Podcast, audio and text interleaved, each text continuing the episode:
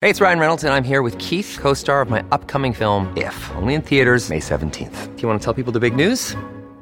All right, I'll do it. Sign up now and you'll get unlimited for $15 a month in six months of Paramount Plus Essential Plan on us. Mintmobile.com slash switch. Upfront payment of $45 equivalent to $15 per month. Unlimited over 40 gigabytes per month. Face lower speeds. Videos at 480p. Active Mint customers by 531.24 get six months of Paramount Plus Essential Plan. Auto renews after six months. Offer ends May 31st, 2024. Separate Paramount Plus registration required. Terms and conditions apply if rated PG. Bu podcast Türkiye'nin Dijital Gazetecilik Akademisi Newslab Turkey desteğiyle hazırlanmaktadır.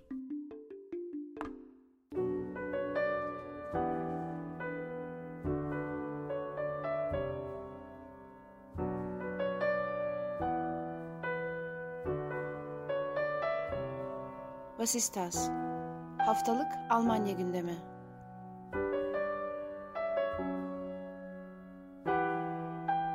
Herkese merhaba. Vasistas'ın yeni bölümüne hoş geldiniz. Ben Akınart, Ali Sözen ve Ayşegül Ilgın'la birlikte bu hafta sizler için Almanya'nın gündemini değerlendirmeyeceğiz. Yani bu haftaki gündemini değerlendirmeyeceğiz. Daha önce duyurduğumuz üzere sezon finalimiz olarak planladık bu programı. Ve geçen senenin yani Vasistas'ın ilk bölümünden itibaren geçirdiğimiz sürenin bir muhasebesini yapacağız. Almanya'da bu süre zarfında neler oldu, neler bitti, bunlara nasıl bakmak lazım. Bunlar üzerine normalde yaptığımıza kıyasla biraz daha informal bir takım sohbetler edeceğiz diyelim. Şimdi bazı sorular hazırladık bu bölüm için. Aslında oldukça klişe sorular ama bunlar üzerinden belki daha spesifik başka sorular üretip üzerine konuşabiliriz diye düşündük. Ben sırayla hepinize bu soruları soracağım ve bunlar üzerinden isterseniz şeyimizi, programımızı devam ettiririz. Şimdi e, ilk sorumuz arkadaşlar. Geçen senenin sizce kazanını kim oldu Almanya siyasetinde veya genel olarak Almanya'da diyelim siyasetle sınırlamak zorunda da değiliz. İlk genel sorumuzu sormuş olalım. Önce Ayşegül'e sonra Ali'ye vereceğim sözü.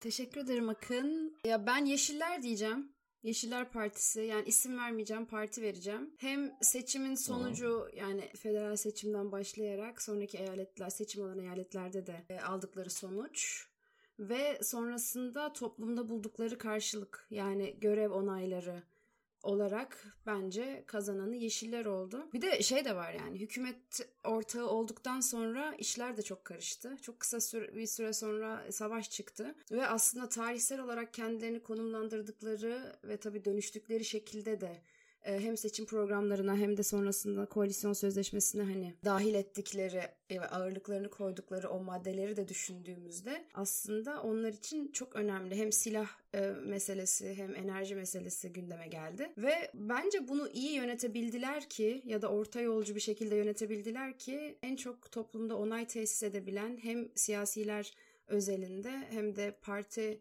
onayı özelinde başarılı oldular gibi görüyorum. Tamamdır. Ali'ye de aynı soruyu sormuş olayım. Sence kimdi Ali geçen senenin kazananı?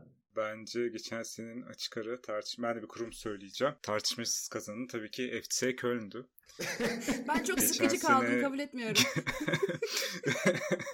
Geçen sene küme düşme hattında zor bir mücadeleden geçtikten sonra bu sene hiç beklenmeyen bir şekilde yeni teknik direktör Stefan Baumgart'ın o yüksek enerjisiyle bir anda kendisini Avrupa potasında buldu. E, hatta son iki haftaya kadar bir ara Şampiyonlar Ligi bile gündeme geldi ama sonra tabii yani Köln Köln'ünü gösterip konferans ligine katıldı. Ama yine bu bile çok büyük başarı Avrupa'ya gitmesi Köln'ün. Yani bence geçen senenin dolayısıyla açık ara kazanını benim açımdan Almanya'da FC Köln'dü. Ya şakayı bir yana bırakırsak ancak bence de herhalde Almanya'da bir diğer kazanan da Vasistas olmuş olabilir. bir sene boyunca gerçekten istikrarlı bir şekilde program yaptık. Sürekli dinleyici sayılarımız arttı. Güzel e, geri dönüşler aldık. Onları da tüm dinleyicilerimize de o, yan, e, o açıdan teşekkür ediyorum. Bir kazanan da sanki bizim podcast programımızda oldu diyebilirim yine benim baktığım yerde. Siyaset sahnesinde ama Ayşegül haklı bence de e, Yeşiller daha fazla oyun arttıran parti oldu bence. Ben de Yeşiller diye belirtmiş olayım kendi fikrimi. Siyaset sahnesinin kazananını oy birliğiyle belirlemiş olalım. Futbol sahnesinin kazananını onu o tartışmaya ben girmeyeyim. Sadece gönül verenler zaten. Çöllü, çöllü arkadaşlarımızın duygularını incitmeyelim ve onu da o şekilde belirlemiş olalım. Yani şu... Peki bir şey söyleyeceğim. Madem üçümüz de hemfikirsek yeşiller olduğuna e, hangi isim sizce daha çok öne çıktı? Baerbock bence. Yani Baerbock yeşillerin... bence. Ya. Kesinlikle. Ya şunun altını çizmek lazım belki.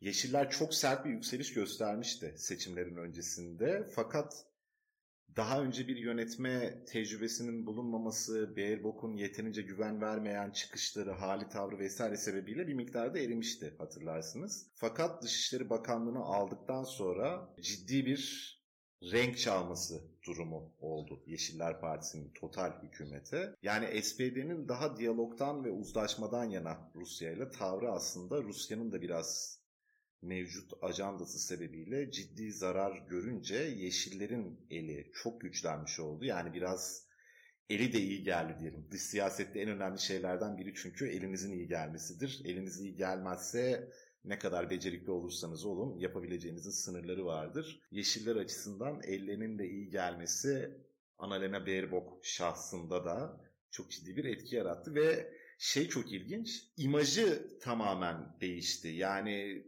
çok ne yapacağını bilmeyen vesaire bir şeylere hakim olmayan bir e, siyasetçi görüntüsü oturtulmaya çalışılmıştı Baerbock'un üzerine seçim öncesinde kırdığı potlardan dolayı ki yani bunların bir kısmı da büyük potlardı. Hakkını teslim etmek lazım ki intihal meselesi gibi ona verdiği işte cevaplar gibi falan. Fakat şimdi çok daha özgüvenli bir figür olarak kendini gösteriyor. Ben çok saçma bulsam da bir de bir tür e, ne denir estetik hale de yaratılıyor etrafına. İşte bakın ne kadar cool falan filan. Yani bu Şimdi cool ee, canım şimdi öyle bir hakkında verelim. Yaratılıyor ama bir yandan tabii o da var gibi sanki. Ben bilmiyorum yani, baktım yani. ona dair ben daha farklı tezlerim var ama o çok ayrı bir tartışma olduğu için evet, geçiyorum. Evet. Ama imajının ciddi anlamda kamuoyunda değiştiğini söyleyebiliriz. Yani toplumun bir kesim için hala pek parlak bir imajı yok. Yani yaptığı politikanın fakat Yeşilleri güçlendirdi. Yeşillerin dış politika anlayışını da Alman hükümetinin dış politikası haline bir miktar getirdi. O açıdan evet yani Yeşiller ve Baerbock diyorum ben. Şunu da eklemek belki bu noktada olabilir. Ee, yani bir senelik bir periyoda baktığımız zaman Baerbock'un bir çıkışı var. Ee, başbakan adayı olarak Yeşillerin ilk defa bir başbakan adayı çıkarması ve bunun Baerbock olması işte Habeck'le e, konuşmaları sonrasında, anlaşmaları sonrasında. Daha sonra ilk başta yarattığı bir hype vardı tabii. E, daha sonra bunun e, de, sen de bahsettin biraz önce devam ettiremedi. Yani bir düşüş vardı ciddi anlamda. Hatta Yeşiller beklenen oyu alamadı da genel seçimde. Onun ardından ama tekrar koalisyon hükümetine katıldıktan sonra özellikle işte Ayşegül'ün sorusuna binaen hani Baerbock'un orada çizdiği profil dediğin gibi çok hakim gözükmesi bence de e, en azından Yeşiller arasında kazanan profilin Berbok olduğunu benim baktığım yerden de gösterdi ya da en çok desteğini arttıran profilin Berbok olduğunu söyleyebiliriz kesinlikle. Kesinlikle. Ben kendisine çok eleştirsem de başarılı oldu. Su götürmez bir yani başarılı derken Kendi kazanan politika, oldu. Evet. Öyle veya böyle. Aha. Su götürmez bir gerçek. Bence maalesef ama böyle bir durum var yani. Şimdi bir diğer sorumuz bunun tersi olacak. Senenin kaybedeni kim oldu sizce? Bunun için çok fazla adayımız var. Bence yeşiller dışında kazanan yok siyasette diye düşünüyorum ama en büyük kaybedeni kim diye sormuş olayım. SDO diyeceğim. Yani şey olarak elbette yani sayısal olarak da onlar ama Armin Laschet de diyebilirim aslında. Yani yani Armin Laschet'in sevdiği da Laschet'ti. aslında yani. Ayşegül ama belki hani hatırlamazsınız öyle biri var mıydı diye söylemesem mi diye için. Laschet'i harcadılar diyebiliriz. evet, ya işte ben şey bu programda bir gazetecilik programı dolayısıyla kendisiyle tanışma fırsatı buldum birkaç hafta önce. Aslında çok hani şey olarak baktığında çok tatlı, bireysel olarak çok iyi enerji aldığım bir adam oldu fakat hani şeye baktığında aday gösterildiği dönemde başına gelenlere baktığında aynı zamanda kendi hatalarına baktığında di şey yani hani nasıl diyeyim aklı çalışan bir siyasetçinin biraz siyasi iletişimden anlayan bir insanın yapmaması gereken şeyleri yaptı. Şey hatırlatalım yani en çok konuşulan e, gaflarından biri gaf değil yani hatalarından biri şey olmuştu.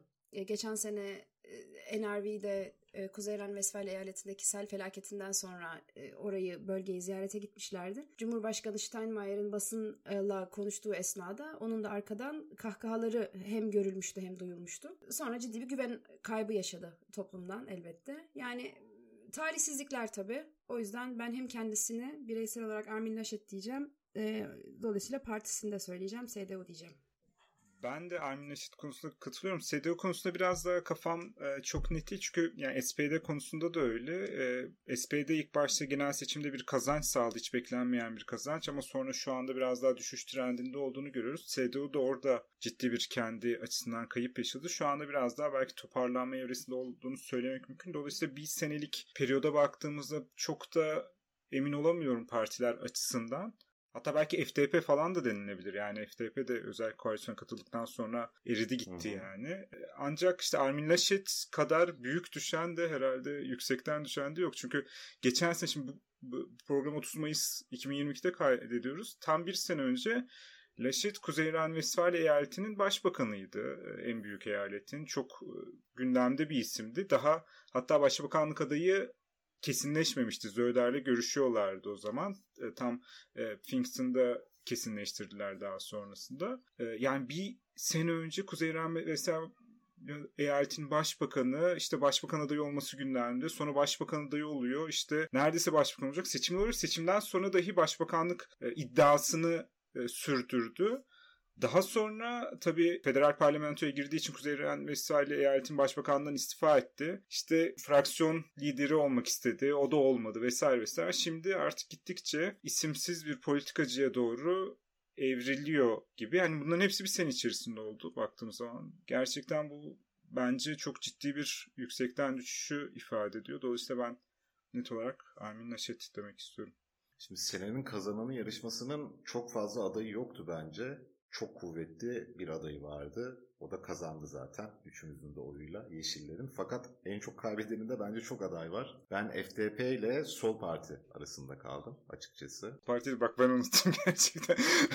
Değil mi Sol Parti? O kadar o evet ya o kadar o kadar büyük kaybetti ki ya bir de unutmuş olabilirsin. Laşet onun yanında çok alakasız kalıyor gerçekten. Pardon. Yani Laşet siyaset sahnesinden bir figür olarak silindi ama Sol Parti yani Almanya'da sosyalizmi temsil eden en kitlesel parti olarak büyük de bir parti aslında olarak tarihsel olarak bir yerlere de dayanan bir parti olarak siyaset sahnesinden silinmenin eşiğine gelmiş durumda. Bir önceki programda da uzun uzun konuştuğumuz için detayına girmeyeceğim ama önümüzdeki süreçte sol parti diye bir parti olup olmayacağı bile şu an soru işareti. O yüzden yani FDP de çok ciddi elemiş olsa da ben oyumu sol partiden yana kullanıyorum bu süreçte. Ya şey konuşmuştuk bunu daha önce de. E, bu FDP'nin federalde ya da eyaletlerde böyle bir koalisyon üyesi olunca eriyip gitme gibi bir durumu var galiba. Hı hı. Yani 2015'ten önce CDU ile şey derken federal hükümette koalisyon ortağıyken 2015'te yani hükümeti yönetirken bir anda seç şeyde barajı bile geçemeyen bir parti olmuştu e, hatırladığım kadarıyla 2015 seçimlerinde. Yani ciddi bir e, yok oluş e, ya da görünmezleşme aslında. Ama o zaman e, şey yaptı, koalisyon yaptığı CDU'ydu. Yani aslında şey olarak ekonomi politikaları olarak biraz daha benzeşebilecekleri bir partiydi. Ama hani şu an bakıldığında görün gerçekten Lindner'in adını duymuyor gibiyiz aslında. Yani üçlü bir koalisyon var. Elbette kendini hani var edebilmek bir tık daha zorlaşabilir. Ama bunu neye bağlıyorsunuz? Yani SPD ve yani e tabi bence bu arada SPD'yi de eğer biraz değerlendireceksek kazanan olduğunu söylemek mümkün mü SPD'nin? Mesela şey olarak toplum onayı olarak ya da onlardan beklenen politikaları gerçekleştirebilme hızı ya da şeyi olarak ne bileyim kalitesi olarak. Bence ne kazanan ne kaybeden SPD şu anda bana öyle geliyor. Yani kaybeden de fazla e, abartılı bir ifade olur bence ama kazanan olduğunu da söylemek bilmiyorum Ali sen ne düşünüyorsun ama çok mümkün değil. Ben de öyle düşünüyorum. SPD yine tam SPD gibi yani. Ne kazanıyor ne kaybediyor ne öyle ne böyle. FC Köln gibi bir Yok FC Köln başarılı canım. o, o konu tartışmak kabul etmiyor. Yok şeyin de hakkını verelim. Seçimlerden sonra Christian Lindner böyle bayağı masa, masaya yumruğunu vurmuş bir figür olarak belirmişti. Yani wow bunu da mı yaptı, bunu da mı aldı diye konuşuyorduk ilk e, programlarda hatırlarsanız. Ama bir anda yok olmuş gibi sanki. Bilmiyorum. Orada benim ek bir düşüncem de var. Şöyle e, daha önceki koalisyon hükümetlerinde FDP dediğin gibi kayboluyordu ama bunların bunun sebebi genelde CDU'nun FDP'yi yemesi oluyordu. Yani hani beraber giriyorlardı. Zaten CDU FDP'nin söylediği şeyleri de aşağı yukarı söylediği için ve suçlu oldukları yerlerde benzer oranda suçlu oldukları için hep CDU FDP'yi yiyordu yani eritiyordu. Ya beraber düşüyorlardı ya da FDP'nin oyu CDU'ya kayıyordu gibi. Hatta Kuzey İran vesaire seçimlerinde bunun bir ölçekte gördük. Kuzey İran vesaire seçimlerinde bir başka bir yandan gördüğümüz şey de FDP'nin şimdi e, özellikle genel seçimlerde girdiği koalisyondan artık bu, bunu yeni görmeye başlıyoruz. Yeşiller de FDP'yi yemeye başlıyor bu işte. Çünkü özellikle ekonomi politikalarında benzer yerde durdukları zaman artık hani FDP gibi parti zaten bunun biraz daha e, tırnak içerisinde söylüyorum neoliberalini e, CDU söylüyorsa biraz daha az neoliberalinde işte şey Yeşiller söylüyor. Niye FDP gibi parti var ki gibi bir yere geliyor. Dolayısıyla FDP'nin bence bu son erimesini biraz daha bu yönden de değerlendirebiliriz daha öncekilerden farklı olarak. Katılıyorum ben de. Yani FDP muhalefetteyken bir önceki e, hükümet döneminde ne kadar istikrarlı bir tavır izlediyse özellikle bu lockdown politikalarının eleştirisi konusunda hükümete girdiği andan itibaren de bir o kadar istikrarsız ve tutarsız politikalar izlemeye, kendi parti çizgisine uymayan politikaları izlemeye ve bunları mecburen izlemeye başladı. O yüzden bir erimede söz konusu FDP cephesinde. Bir de Lindna'nın adını duymuyoruz dedik. Lindna Maliye Bakanı yani. Hani şeyde değil, kıyıda köşede bir yerde de değil. Ona rağmen duymuyoruz.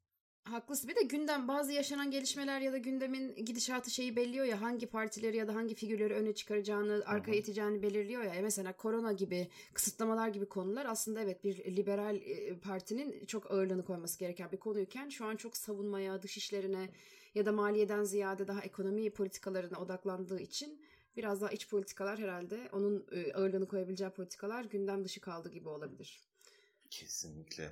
Şimdi bir sonraki sorumuza geçelim isterseniz. Burada çok fazla adayımız var mı emin değilim.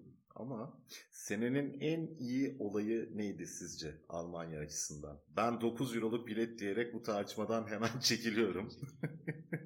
Ya ben korona kısıtlam ya bu herhalde tüm dünyada öyle korona kısıtlamalarının kalkması diyeceğim. Normal hayata dönüş. Onu böyle son yani artık çok bilinçli olarak kutluyorum. 9 euroluk bilet de çok iyi ama daha henüz deneyimlemedik. Ben şu ana kadar olan kısımda herhalde korona kısıtlamalarından kurtulmamız kısmını söyleyeceğim. Yani normal hayata dönüş, eski bildiğimiz hayata dönüş benim için. Yani hem Almanya'da hem dünyada aslında. Çok sessiz sedasız geçtiğimiz için haklısın. Ben unutuyorum aslında bir dönem öyle bir şey olduğunu ama gerçekten aslında bir sene önce çok başka bir vaziyetteydik bir sene önce bu zamanlar. Haklısın. Sen ne dersin Ayşegül? Ben ikinize de katılarak şeyi de söyleyeyim. Hani siyasi gündem olarak e, iyi bir gelişme olarak değerlendirdiğim, en iyi olay söyleyemeyebilirim fakat iyi gelişme olarak gördüğüm birkaç bir şeyden bahsedebilirim. Yani ben de nihayetinde burada yaşayan bir göçmen olarak biraz daha göçmen yanlısı politikaların e, gündeme alınmış olmasını, işte vatandaşlık süreçlerinin bir tık daha kolaylaştırılmış olmasını, çifte vatandaşlığın tekrar gündeme gelmiş olmasını iyi bir gelişme olarak değerlendiriyorum. Bir de kürtaj yasasını yani kürtajın suç hmm. olduğu hala tarihsel olarak e, süre gelen o yasanın değiştirilmesinin gündeme alınmasını da iyi bir gelişme olarak yorumluyorum. Evet bu da oldukça iyi bir aday gerçekten. Peki en kötü olayı bu konuda yine oy birliğine varacağız gibi geliyor ama önce Ayşegül'e vereyim sonra Ali'ye vereyim sözü. Ya en kötü olayı bence utanç verici olayı yani hani düşündüğümde. Ya şimdi şöyle genel çerçeveden bakıldığında şu an hala Almanya'nın Rusya ile bir gaz ilişkisinin olması bence çok ciddi bir olaydır yani. Hani hala savaşın finansmanında bir tık Almanya'nın payının olması anlamına gelir bu. Finans şey çerçeveden bakıldığında. Ama bence bir diğer mevzu da bu e, Ukrayna'dan gelenlerin buraya alınması konusunda ortaya çıkan o çifte standart ve ikiyüzlülük. Yani mülteciler konusunda zamanında Suriye'den, Afganistan'dan gelenlere göstermedikleri e, tavrı kültürel yakınlık e, şeyinin e, arkasına sığınarak gayet kolay değiştirmiş olabilmeleri bence hem kötü bir gelişme hem de utanç verici bir gelişme. Savaş tabii yani Almanya siyasetin açısından baktığımız zaman tabii savaşın olması herhalde tüm dünyada bu senenin en kötü gelişmesidir. Ee, Almanya açısından baktığımız zaman ben biraz daha Almanya'nın diplomasi yoluyla savaş meselesine yaklaşması değil de biraz daha not, notunun bakış açısını benimseyip biraz daha askeri e, müdahale yoluyla e, bunu çözmeye ya o e, şeyin Olaf Scholz'un da millet olarak adlandırdığı o konuşmadan sonra artık Almanya'nın diplomasisi rolünü bırakıp işte askeri rolle e, evrilmesini ben biraz kötü bir olay olarak görüyorum. Geleceğe dair de kötü bir sinyal olarak görüyorum. Umarım yani işte kötü olay olarak bunu görüyorum. Ümidim de bunun e, tekrar nihayetinde makul olan, e, mutedil olan bir noktaya evrilerek belki Fransa ile Almanya'nın e, yine e, özellikle Rusya ile Ukrayna arasında bir arabulucu rolüne soyunabilmesi ümidini taşıyorum. Yani diplomasiyi bırakıp biraz da askeri kanıda evrilmiş olmayı ben kötü gelişme olarak görüyorum. Yani savaş zaten ama bunun bağlamında Almanya siyaset açısından da benim baktığım yerden bu biraz da. Ben de paralel benzer bir şey söyleyeceğim. Yani savaş e, hemfikir oluruz dediğim şey oydu. Hepimiz onun başka bir yerinden tuttuk ama hemfikiriz şey konusunda Ukrayna ve Rusya arasındaki meselenin en kötü gelişmesi olduğu konusunda yılın. Almanya açısından bence en korkuncu ve tehlikelisi silahlanma bütçesinin tarihinde uzun süredir görülmeyen düzeyde artırılmasıydı Almanya'nın. Aslında Ali'nin dediğine paralel. Aslında e, meselenin diplomasiden çok askeri çözümlere devredilmesinin de bir payı var. Bunda bir politik anlayışın aslında yansıması. Ben bunu oldukça tehlikeli görüyorum. Hem Avrupa açısından hem Almanya açısından. Yani bunun bir halka da maliyeti olacak ekonomik anlamda. Avrupa'daki ortamı siyasal anlamda, dengeler anlamında biraz daha farklı yerlere taşıyacak. Bir de yani bu tarz olayların tarihsel liğine baktığımızda genelde iyi sonuçlanmadığını görüyoruz. O silahlanmalar başladığında o silahlar bir yerde de patlıyor maalesef. Umarız öyle bir şey görmek zorunda kalmayız. Tarihte bir kere daha böyle bir trajediyle yüzleşmek zorunda kalmayız. Fakat böyle yerlere çıkma ihtimali olan bir gelişmenin başlangıcı olarak gördüğüm için e, oldukça tehlikeli buluyorum bu süreci. O yüzden de bence senenin en kötü gelişmesi bu karardı diyeyim. E, son sorumuz. Senenin en skandal gelişmesi, en büyük skandalı. Yine çok adayımız var. Yani ben baştan söyleyeyim bu sefer. Bence Lambret yaptığı şey skandal boyutu çok düşük aslında. Hele Türkiye ile falan kıyaslarsak ama verdiği cevap parasıyla değil mi kardeşim cevabı. O kadar skandal bir cevap ki. iki önceki programımızdaydı yanlış hatırlamıyorsam. Dinlemeyenler varsa ne olduğuna uzun uzun orada bakabilirler. O kadar skandal bir cevaptı ki o yüzden e, ben oyumu Lambrecht'in oğluyla birlikte askeri helikopteri kullanmasına ve sonrasında buna gelen eleştirilere de parasını ödedik biz cebimizden şeklinde cevap vermesi. Parası demişken onu da şey ya bir, bir o program değil miyiz ben küçük bilgi vereceğim. Lambrecht ne oldu diyoruz böyle sanki bazen ha, hani çocuk gibi geliyor mi? Bir çocuk gibi bahsediyoruz gibi oluyor. Lambrecht ne oldu yetişkin bir insan 23-25 yani 20'li yaşlarında 30'lu yaşlarında yakında olabilir. Eşek kadar adam diyebilir miyiz? Ee, öyle diyebiliriz aynen öyle. Hani böyle e, bakmakla yükümlü olduğu bir çocuk değil onu e, belirtmekte fayda var biraz da kafada şekillenmesi açısından.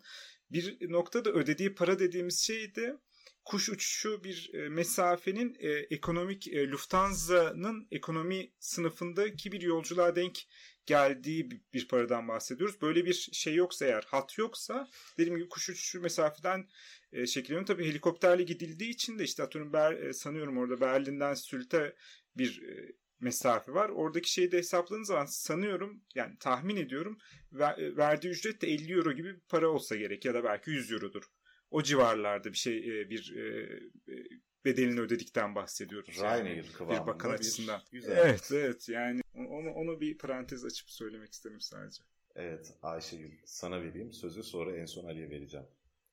Senin oyun nereye gidiyor? Ben bunu skandal olarak görmüyorum ama bunun mesleki deformasyon olduğunu düşünüyorum. Daha çok Türkiye ile Türkiye politikasıyla içli dışlı olmakla da e, iç içe olduğunu düşünüyorum ve skandal olarak değerlendirmiyorum bu bakanların yolsuzluklarını aynı zamanda e, şeylerini usulsüzlüklerini çok e, evet şey kesinlikle olmaması gereken e, usulsüzlükler. Fakat skandal daha büyük bir kelime benim için. E, buranın skandal ölçeği farklı ya. O yüzden böyle şeyler olabiliyor ama haklısın. Buranın gözlükleri. buranın burada bu kadar oluyor yani. Pas diyorum ben bu soruya. Ben de bulamadım. Bu arada gerçekten benim de baktığım yerden e, bu özellikle e, Lambrecht'in yolsuzluğunu e, ya da işte usulsüzlüğünü çok yanlış bir yerde kodluyorum ama skandal bana, bana da böyle daha böyle fazla şey ifade eden bir kelimemiş gibi geliyor. Tam oraya da oturtamıyorum. Benim de ilk aklıma gelen bu oldu. Bir diğer aklıma gelen biraz önce de biraz değindiğimiz Laşet'in sel felaketinden sonra oradaki sel mağdurlarının önünde işte Cumhurbaşkanı açıklama yaparken arkada gülmesi ve hani böyle çok gayri ciddi bir görüntü çizmesi o daha korkunç, de evet. belki bir skandal olarak görebilir. Onu, onu da tabii çok anlık bir görüntü olduğu için yani yanlış ama skandal kadar çünkü an, yani şimdi şey bazen kötü olaylar karşısında insanlar anlık görüntülerde gülüyor olabilirler ya da birkaç saniyelik hani bunlar olur işte ne bileyim bazen insani durumlarda da olur cenazede gülen de olabilir vesaire bunlar biraz zor ortamlardır. Orada öyle bir şey de olmuş olabilir ama ge- genel olarak bir ciddiyetsizlik de olmuş olabilir. Tabii biz tabii daha sonraki skandallarla birleştirdiğimizde bakanların SDO'lu bakanların sonrasındaki yani konuya yaklaşımlarıyla birleştirdiğimiz orada genel olarak bir ciddi, ciddiyetsizlik olduğunu tespit edebiliriz. Ama o anda e, bir, bir yandan o kadar büyük bir skandal olarak değerlendirmek istemememe rağmen nihayetinde oradaki insani ve maddi kaybı düşündüğümüzde onun üzerine biraz daha özellikle başbakanlığa niyet eden aday olan birisinin daha e, devlet insanlığına yakışır bir görüntü çizmesi icap ederdi benim baktığım yerden. Onun dolayısıyla bu buradan bir, bir, bir skandal çıkartılabilir gibi geliyor bana. Şeyi söyleyelim isterseniz. Senenin deyince 2022 yılı gibi algılanıyor ama son bir senede gelişen olaylardan bahsetmiş olalım biz. Ha evet ben en baştan böyle kurdum ya. Aynen. Evet hatta şuradan bahsediyoruz aslında. Bizim programa başladığımız zamandan bugüne kadar gelen şey aslında doğru daha büyük bir tırnak içinde skandal bence de Ali'nin bahsettiği. O bir ay iki ay falan öncesine tekabül ettiği için galiba onu ben elemiştim ama iyi oldu gündeme getirdiğim. Bence de şey gelişmelerden biri ne denir? Eleştiriyi hak eden gelişmelerden biri. Yani şey vardı çok meşhur buna benzer hatırlarsınız belki. Reyhanlı katliamı sırasında e, Ahmet Davutoğlu'nun işte yine böyle gülümseyerek vesaire boş bulunup kameralara yansıyan bir görüntüsü vardı. Benim aklıma onu getirmişti yandan e, ve şeydi yani o hani çekildiğinin farkında değildi muhtemelen orada. Laşet'in orada çekildiğinin farkında olmaması gerçekten çok ayrı bir düzeyde şey yani e, dalgınlık gerektiriyor. Neyse zaten kendisi siyaseten yaptığı hataların bedelini fazlasıyla ödediği için kendisiyle daha az uğraşma taraftarıyım ben. Çok uzatmayacağım o yüzden. Şey Ayşegül bir daha iki görüşmende Melike Şahin'den bedelini ödedim şarkısını dinletirsin. Laşet. o da cevap olarak Akın'a atabilir bu şarkı. evet. düşene vurmuyoruz diyebiliriz. Çok o yüzden şey yapmayacağız Laşet'le ilgili. Zaten siyaset sahnesinin dışına düştü diyebiliriz artık yani herhalde.